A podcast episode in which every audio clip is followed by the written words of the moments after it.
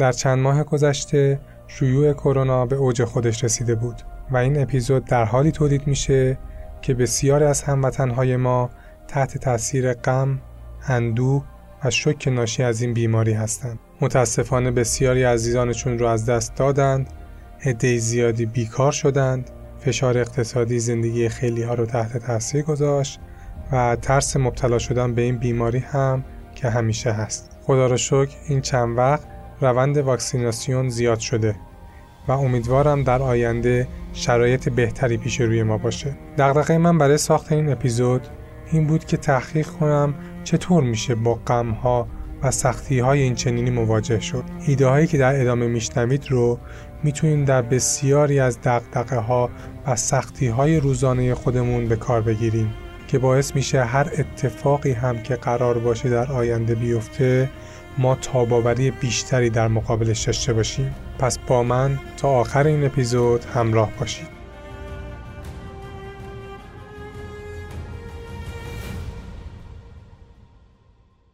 سلام، آرشام نوید هستم و این هشتمین اپیزود پادکست سی و چهار هزاره. این پادکست درباره موضوعات و مهارت‌های مرتبط با رفتار سازمانی و منابع انسانیه. در این قسمت درباره تاباوری در بحران صحبت می‌کنیم. منبع این اپیزود کتاب آپشن بی هست که به فارسی میشه گزینه ب. ترجمه این کتاب موجوده و لینکش رو در توضیحات اپیزود قرار میدم. نویسندگان کتاب آدام گرانت و شریل سندبرگ هستند. آقای گرانت استاد روانشناسی صنعتی سازمانی در دانشگاه وارتون و نویسنده کتاب‌های پرفروشی مثل Think Again، Originals، Give and Take هست. ایشون جوایز متعددی از انجمن روانشناسی آمریکا دریافت کرده و به نظرم اگر به حوزه رفتار سازمانی علاقه دارید، گرانت یکی از کسایی هست که دنبال کردن کارهاش جزو واجباته. پادکستی هم در همین حوزه تولید میکنن به اسم Work Life with Adam Grant. نویسنده دیگه خانم سندبرگ هست. اینشون یکی از مدیران ارشد فیسبوکه و در سابقه شون عناوینی مثل معاون رئیس فروش آنلاین در گوگل و رئیس دفتر وزارت خزانه‌داری آمریکا دیده میشه. همچنین کتاب پرفروشی با عنوان لینین دارند که سایتی هم به همین اسم وجود داره که هدفش حمایت از زنان برای رسیدن به اهدافشون در زندگیه. خانم سندبرگ در سال دو هزار و پانزده همسرش رو از دست میده. در واقع این کتاب تلاش سندبرگ و آدام گرانت برای مطالعه تاب‌آوری یا رزیلینس بعد از این حادثه است. ما اینجا قراره با تکیه بر ادبیات علمی این حوزه از ظرفیت آدما برای قوی تر شدن حرف بزنیم. دلیل اینکه روی این منبع کار کردم این بود که در ادامه ما راجع به ایده و مفاهیمی حرف میزنیم که نه تنها میشه اونا رو توی زندگی شخصی به کار برد و صد البته میشه به شرکت ها و متخصص های منابع انسانی کمک کنه تا مهارت های بیشتری در برخورد با افراد مصیبت دیده داشته باشن. نکته بعدی اینه که نویسنده های این کتاب به طور کامل با فضای سازمان ها آشنان و این میتونه به کاربردی شدن این مفاهیم در فضای کار کمک کنه. عنوان این قسمت با فرایند چهارم استاندارد سی و چهار هزار یعنی روابط کار و سلامت جامعه منابع انسانی تناسب داره و این پادکست میتونه به سازمان ها در مورد استقرار این فرایند کمک کنه. همچنین محتوای این قسمت با نگرش نهم استاندارد سی و چهار هزار یعنی حمایت سازمانی ادراک شده همسو هست. بعد از این مقدمه نسبتاً طولانی بریم سراغ اصل مطلب یعنی تاب‌آوری در بحران.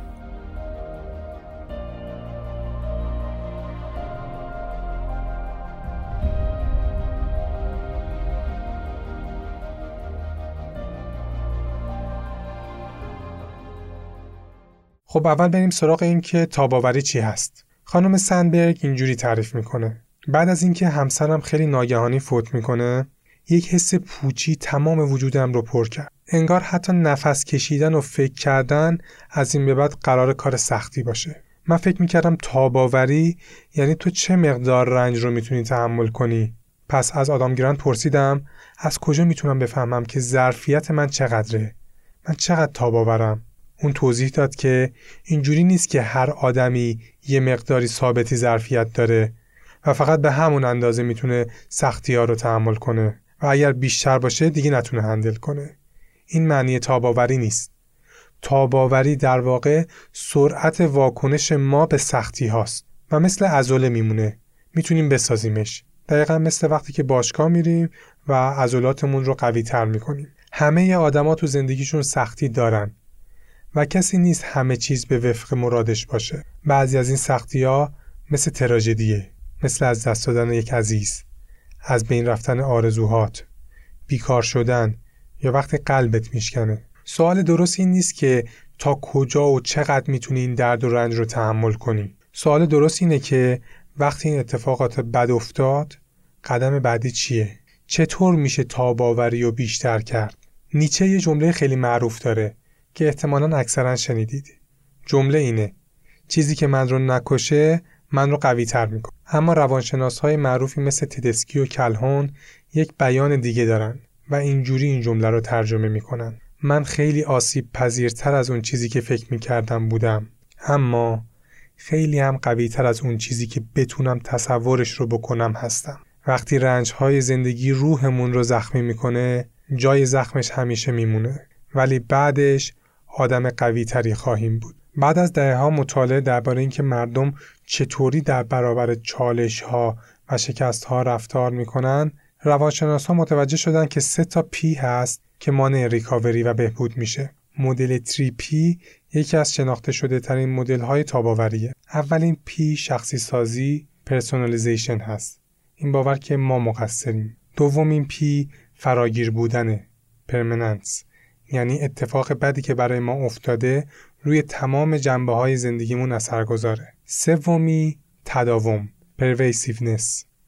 و این یعنی باور داریم که عواقب این اتفاق بد برای همیشه باقی میمونه. در واقع شخصی سازی، فراگیری و تداوم خطاهای ذهنی ما هست که موقع سختی ایجاد میشه. بیاین روی مثالی مدل پیاده کنیم. فرض کنید که شما شغلتون رو از دست میدید. اولین چیزی که به ذهنتون میاد اینه که ای وای، من دیگه نمیتونم کار پیدا کنم. من قراره تا آخر عمر بیکار بمونم. این همون حس تداوم وجود سختی هاست. ما در نظر نمیگیریم این هم یه اتفاقه که قراره بگذره. همونجور که شادی‌ها پایدار نیست، غم و مصیبت هم پایدار نیست. اگر فکر کنید قراره تا ابد بیکار بمونید، بعدش با خودتون میگید اگر بیکار بمونم، نگاه همسرم بهم عوض میشه. خدایا چطور میتونم بعد از این توی روی مامان بابام نگاه کنم؟ همه زندگیم قراره از هم بپاشه. این همون حسیه که به شما میگه مشکل شما قراره تمام ابعاد زندگیتون رو تحت تاثیر بذاره. یه خورده بیشتر که در غم و بدبختیایی که داریم غرق میشیم، با خودتون میگید نکنه من خنگ باشم، نکنه یه مشکلی دارم که نمیتونم کارمو نگه دارم. این همه آدم دارن کار میکنن، چرا من فقط کارم از دست دادم؟ حتما مشکل از منه دیگه. با این حرف ما اون مشکلی که برامون پیش اومده رو شخصی سازی میکنیم. این که اصلا دلیل اصلی مشکل ماییم و اصلا عوامل بیرونی رو در نظر نمیگیریم. این سلت به افراد مصیبت دیده میگن که همه چی تقصیر خودشونه، همه زندگی افتضاح و وحشتناکه و همینجوری هم قراره بمونه. درک این موضوع که حوادث و مشکلات شخصی، دائمی و فراگیر نیست، باعث میشه که افراد کمتر دچار افسردگیشن و راحتتر بتونن با مشکلات مقابله کنن.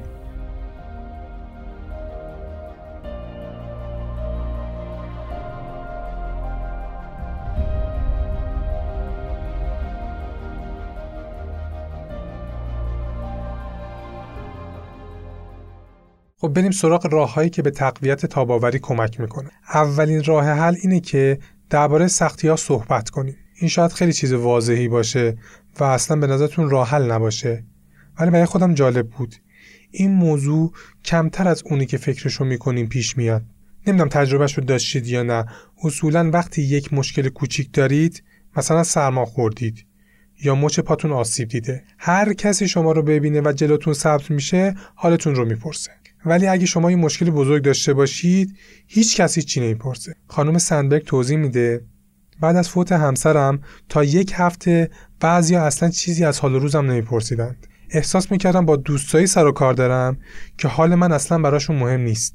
دوستایی که تا قبل از این درباره همه چیز با من حرف میزدن، هیچ خبری از من نمیگرفتن و این باعث می شد حس کنم که نامرئی و تنهام. دلیل این موضوع این نبوده که دوستای خانم سندبرگ دوستای بدی بودن.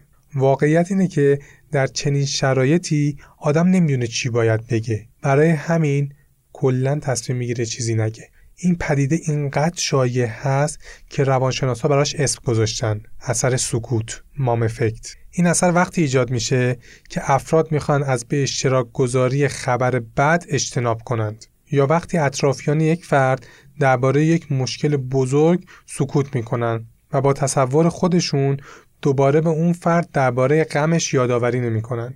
مثلا برای پزشکا سخته که از ناامیدوار کننده بودن روند بهبود مریض هاشون صحبت کنن. مریض هر روز داره حالش بدتر میشه ولی پزشک اجتناب میکنه بگه روند خوب نیست.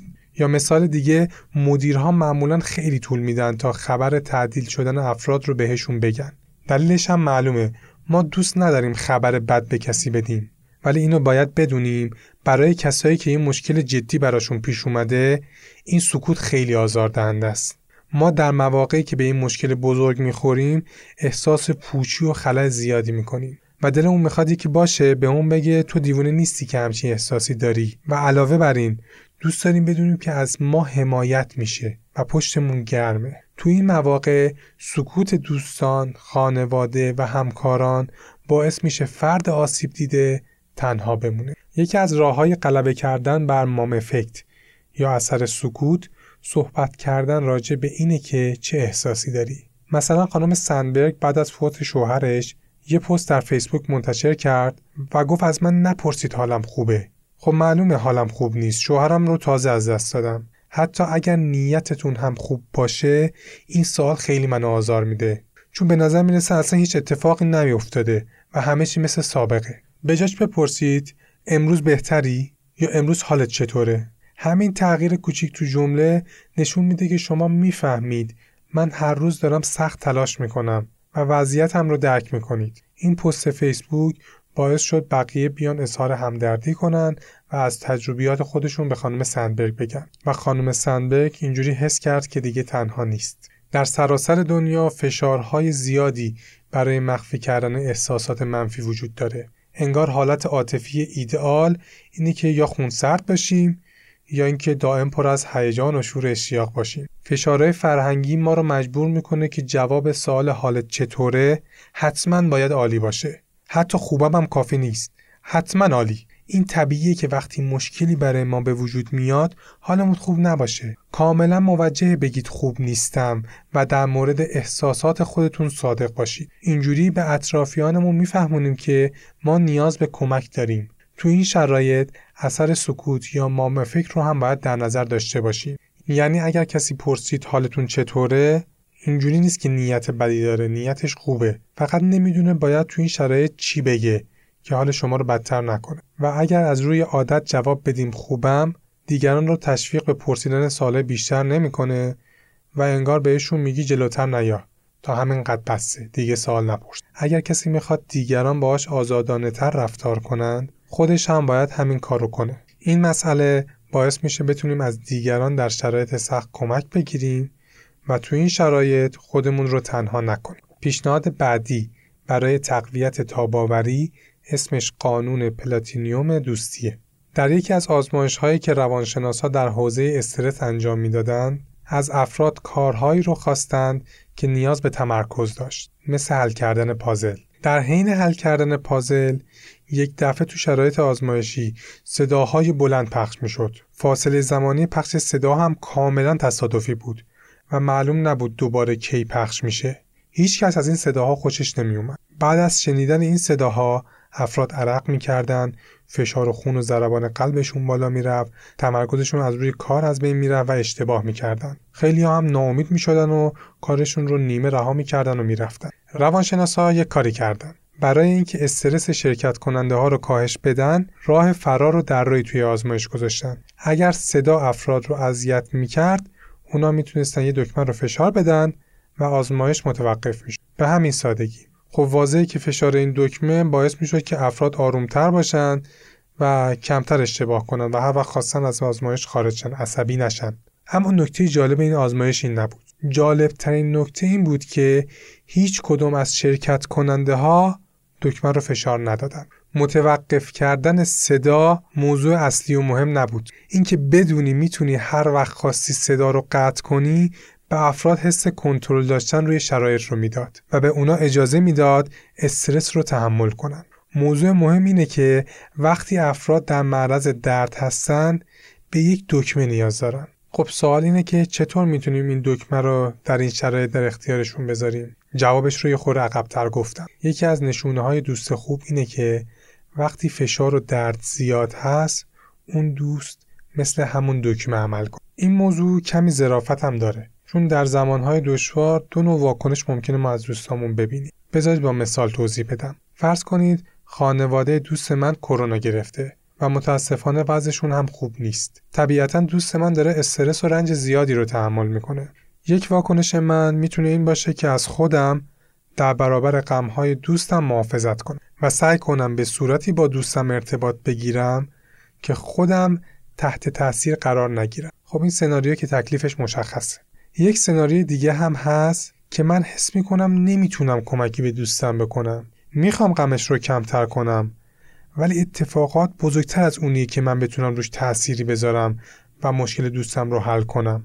به همین خاطرم تصمیم میگیرم کلاً چیزی نگم یا کاری نکنم. اما چیزی که از آزمایش استرس یاد گرفتیم این بود که برای رهایی از غم لازم نیست حتما دکمه فشار داده بشه. فقط نشون دادن این که دکمه‌ای وجود داره و اینکه هستیم کافیه. قانون پلاتینیوم دوستی یک ظرافت دیگه هم داره. در اکثر فرهنگ‌ها یک جمله معروف وجود داره که میگه با دیگران طوری رفتار کن که دوست داری با تو رفتار بشه، یا به قول خودمون هرچه برای خود میپسندی برای دیگران هم بپسند. این قانون طلایی دوستیه.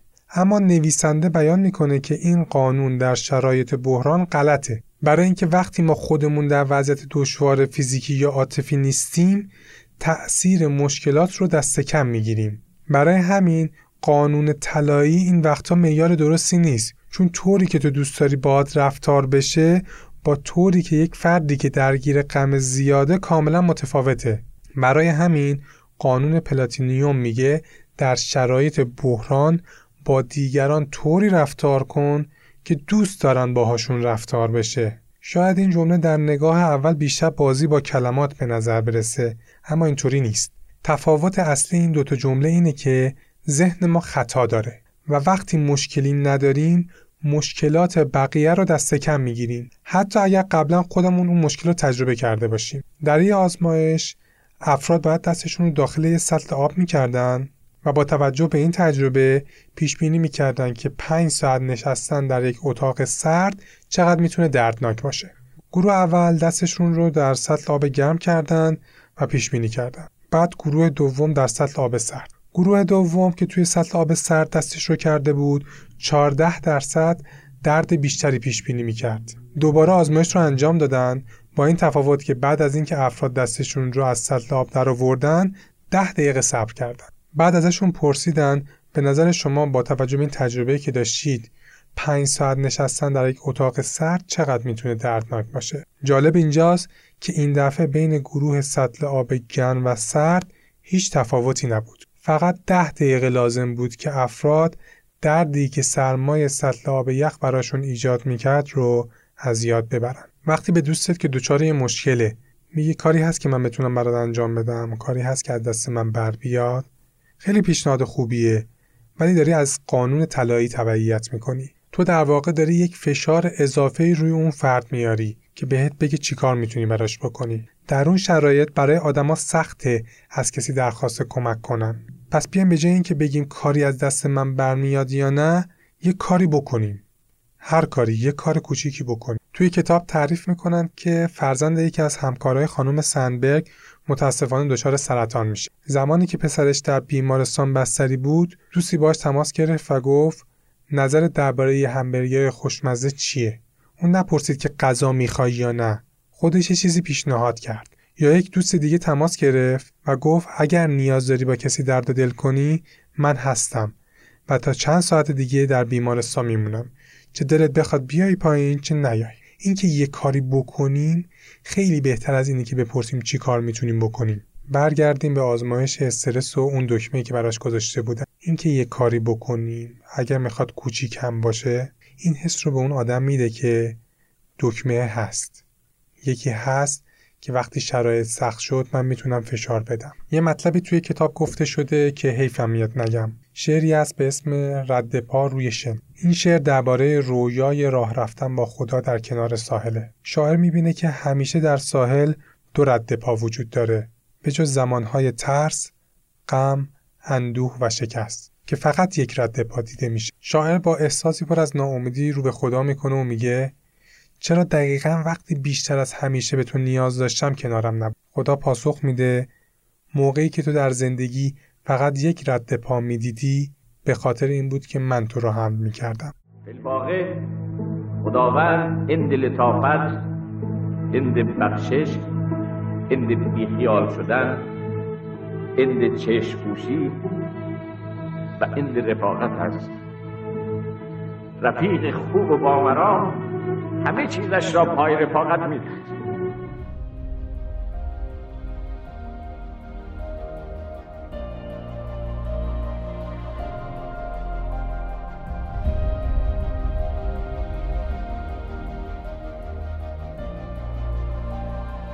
تا اینجا با هم دو راه حل رو برای تقویت تاب‌آوری بررسی کرد. اولی صحبت کردن درباره سختی‌ها بود و دومی قانون پلاتینوم دوستی. سومین راه حل مهربان بودن با خود یا سلف کامپشن هست. روانشناسان مهربان بودن با خود رو اینجوری تعریف میکنن که وقتی ما به همون اندازه که با دوستامون مهربون هستیم با خودمون مهربون باشیم، ما سلف کامپشن داریم. این اصلا به این معنی نیست که دلمون برای خودمون بسوزه و به خودمون ترحم کنیم. این کار باعث میشه که به جای اینکه برای خطاهایی که کردیم شرمگین باشیم و دائم خودمون رو نقد کنیم، یه خورده نسبت به خودمون مهربون تر باشه.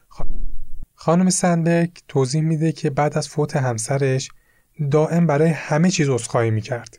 اون خودش رو مقصر مرگ همسرش میدونست. به خاطر اینکه حالش هم خوب نبود و ناراحت بودش هم خودش رو مقصر میدونست و روزی صد بار به خاطر همه چیز از همه عذرخواهی میکرد. اون خودش رو مقصر میدونست که چقدر میتونست از فرصت‌هایی که قبلا با همسرش داشته استفاده بهتری بکنه و نکرده. تو این جور مواقع باید در نظر بگیریم که هر فردی، تأکید میکنم هر فردی، اشتباه میکنه، چه کوچیک چه بزرگ، و زندگی همه ما پر از اشتباهاتیه که باعث شده فرصت‌های خوبی که داشتیم رو از دست بدیم. ممکنه در حین رانندگی حواسمون نبود و تصادف کرد. تا موقعی که زمان داشتیم قدر پدر و مادرمون رو ندونستیم. اشتباه قضاوت کردیم. حتی یه جاهایی ممکنه دروغ گفته باشیم. مهربان بودن با خود یعنی اینکه بفهمیم ناتوانی و اشتباه کردن بخشی از وجود بشره و قرار نیست به خاطر خطاهایی که انجام دادیم آینده خودمون رو نابود کنیم.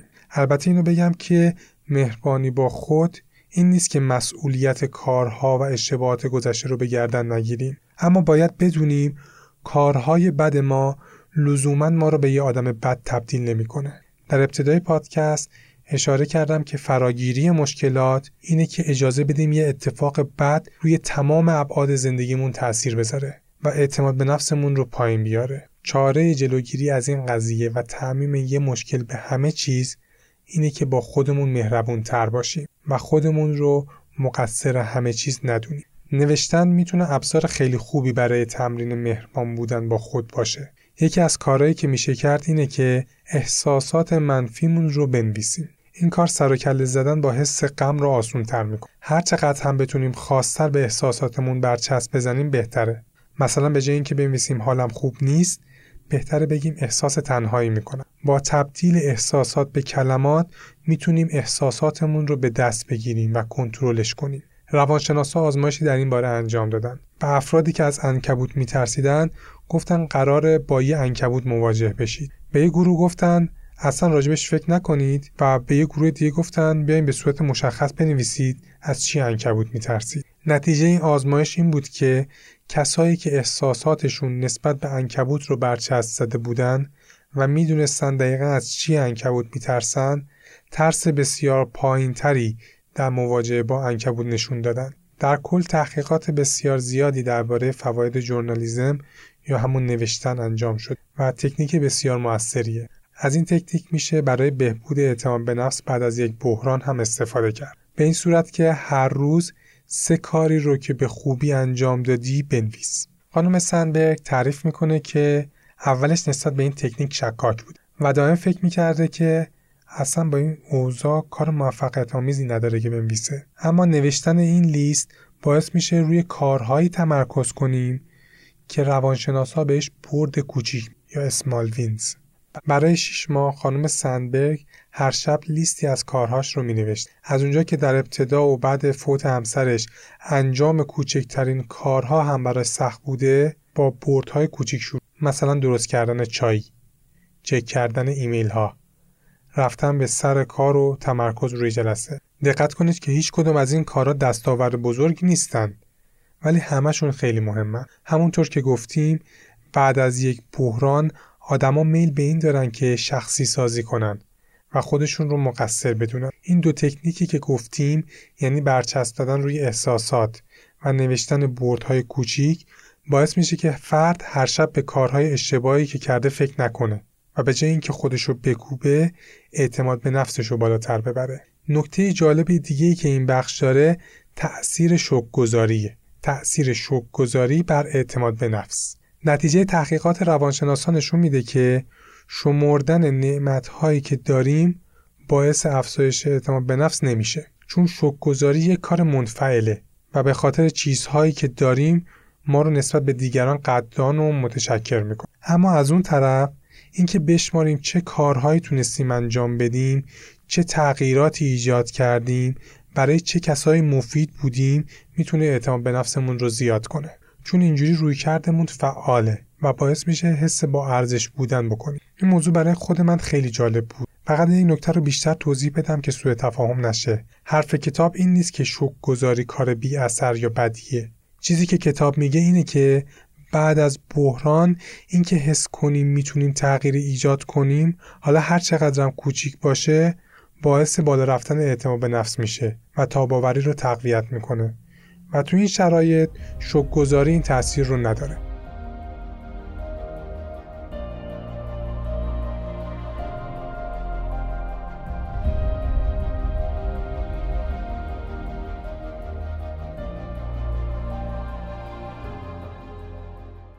موضوع بعدی که میخوام راجع بهش حرف بزنم رشد بعد از آسیب هست. این عبارت شاید خودش پارادوکس باشه، چون وقتی درست نگاه میکنی یه بحرانی مثل کرونا فقط زمان حال ما رو تحت تاثیر نمیذاره. اتفاقهای این چنینی باعث میشن امید ما از آینده از بین بره. مثلا چالش شبیه بیکار شدن باعث میشه نگران تامین مخارج زندگی در آینده بشی. بعد از یک بحران آدما ممکنه باورهاشون زیر و رو شه. در اون شرایط فکر میکنیم زندگی معنیش رو از دست داده. احساس میکنیم هیچ کنترلی روش نداریم. هیچ چیز قابل پیش بینی نیست. خیلی حس بدیه. ولی چی کار میشه انجام داد؟ ایده کتاب اینه که وقتی به جایی میرسیم که قادر به تغییر شرایط نیستیم، چالش ما اینه که خودمون رو تغییر بدیم. در مواجهه افراد با بحرانها دو تا امکان وجود داره. اول این که فرد از هم بپاشه. استرس پس از سانحه و دپرشن از علائم این اتفاق است. دومین امکان اینه که برگردیم به همون نقطه‌ای که قبل از بحران بودیم. اما روانشناسا تحقیقاتی انجام دادن و به این نتیجه رسیدن که امکان سومی هم وجود داره. این امکان وجود داره که نه تنها آدما میتونن به نقطه‌ای که قبل از بحران بودن برگردن، بلکه میتونن رشد هم داشته باشن.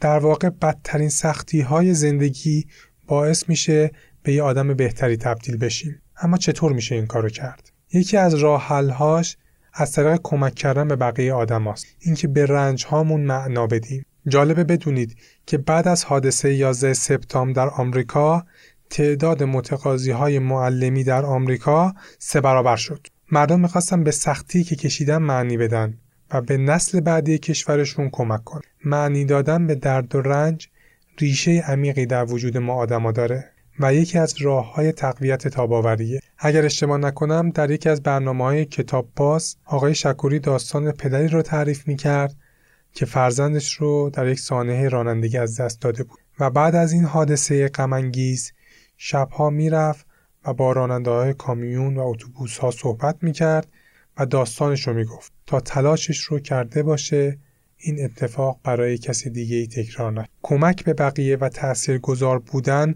به ما کمک میکنه بتونیم راحت تر با شرایط سخت کنار بیایم. این موضوع در محیط کار هم صادقه. تحقیقاتی انجام شده که نشون میده کارکنان شرکت هایی که باور دارن کارشون تأثیر مثبتی روی بقیه داره کمتر دپرس میشن و انرژی بیشتری دارن تا در برابر شرایط سخت تا باور باشن. کم کم داریم به آخر این قسمت نزدیک میشیم. ایده ها و راه حل های دیگه هم در کتاب آپشن بی یا گزینه ب هست که توصیه میکنم حتما بخونید. در این کتاب خانم سندبرگ مثال های زیادی از تجربه خودشون بعد فوت همسرش و اینکه چه مسیری رو طی کرده به اشتراک میذاره. باز هم تأکید میکنم که این کتاب ادعا نمیکنه که یک فرمول عجیب غریبی رو کشف کرده که میتونه ما رو در برابر سختی ها مقاوم کنه و طبیعتاً عواملی مثل فرهنگ جامعه و شخصیت آدما میتونه روی راه‌های افزایش تاباوری تاثیرگذار باشه. ولی به نظرم این کتاب نکاتی داشت که میتونه ذهنیت ما رو تصحیح کنه، از نقش یک دوست در شرایط سخت گرفته تا اینکه چطور فردی که در یک بحران هست رو بیشتر درک کنیم. این آگاهی باعث میشه بتونیم به همکارمون، دوستمون، خانوادهمون و خودمون در شرایط سخت کمک کنیم.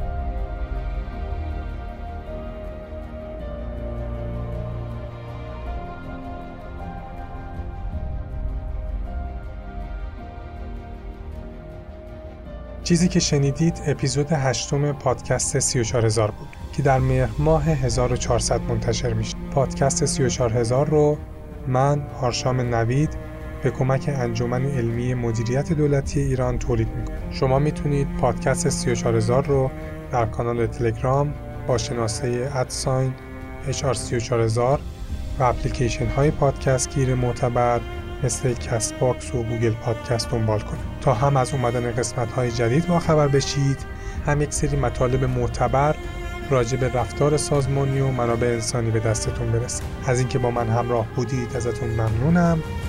تا قسمت بعد مواظب خودتون باشید.